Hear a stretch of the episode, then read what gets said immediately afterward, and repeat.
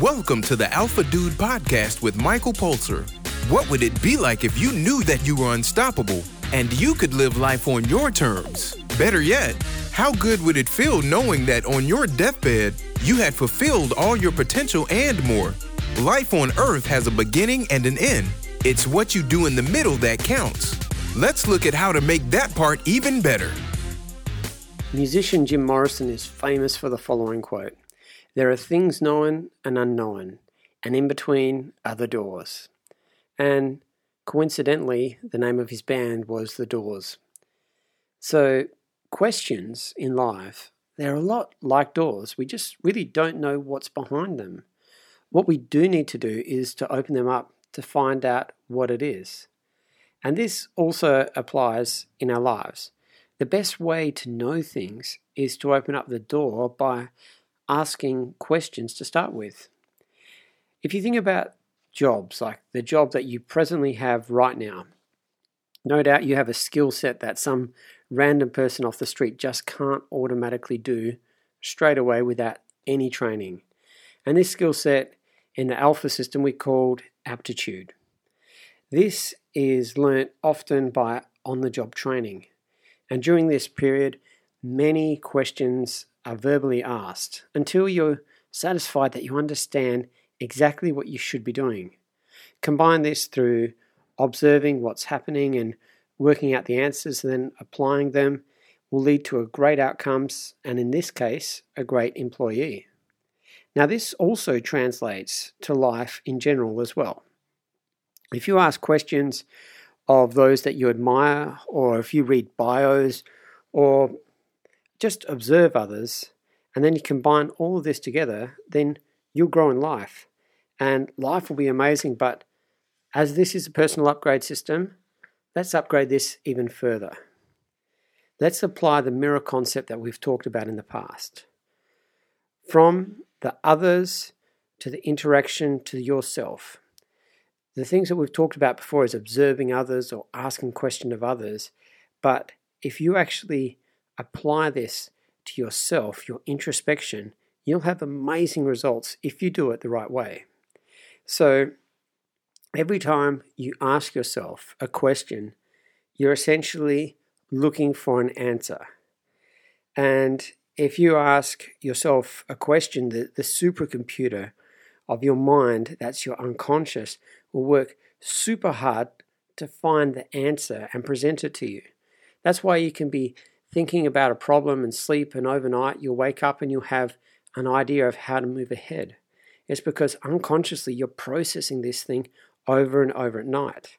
But it can work against you because if you've ever thought about the times when you've been at your lowest part, chances are you've just been incredibly unresourceful. And this, if you look at yourself, if you've actually use some CBT like mindfulness or some other technology to really capture the thought, chances are it's not actually a feeling that sent you there. It's not a statement. It's nothing like that. It's all to do with the question. Now, what's this actually mean? Well, if you really look at yourself and think about one of those really bad times, think about what goes through your head. Are you thinking, oh, I wish that guy didn't cut him cut me off or or something negative? It's it's usually not the case. That's usually the second step. Take it back one more. And you'll get these thoughts in your mind like, why does this always happen to me? And how come this is happening? And this is great. How long will this go on for? Just these questions. And they're fantastic because it engages your unconscious mind and it conditions you to get ready because you're looking for answers and you ask yourself those unresourceful questions. At a bare minimum, you'll become extremely agitated and angry, and it served its purpose to get you ready for that fight in the fight or flight mode concept. But in life, we generally want to avoid that. We save that for emergencies. What you want to do is really use questions in a quality way which will lead to the best outcomes in your life. So, as I said, when we're depressed, we ask ourselves questions like, Why does this always happen to me? Let's examine this and break it down. The first part is that it has to be positive. It can't be a negative question. So that's number one positive questions. Number two, it has to be believable. Sometimes people will hear this and they get really excited and say, okay, why am I the greatest person in the world? And how come everyone in the world loves me? The fact is, if you are a normal operating person, you'll have something called a BS meter and it goes bing, bing, bing, bing, bing each time you tell yourself a lie. And if you keep lying to yourself, then the believability will just go down and you will not only not get the effect that you're looking for, but you'll stop trusting yourself as well. So it's got to be positive and it's got to be believable. Number three, it has to be open ended. So if you ask yourself a question, you don't say to yourself, Am I amazing? Because it's a yes or no. You have to ask yourself an open ended question, something that leaves room to explore, to comment, to think about. And from this powerful perspective, you really start to engage the unconscious mind. Number four, and this is so important, you have to do it in a repeated fashion.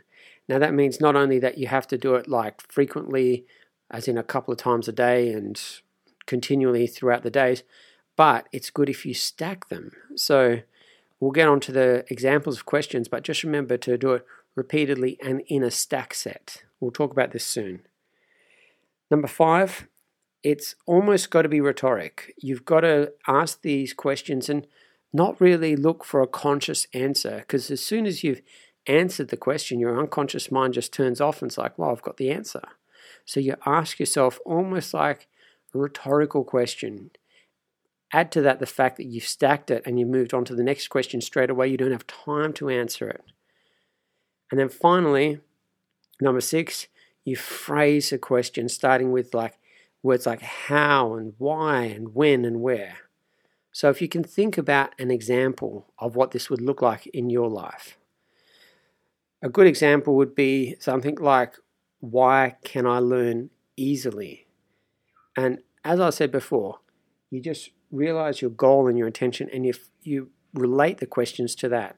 And not only that, you can stack them. And not only that, as I said, you go continuously to the next one.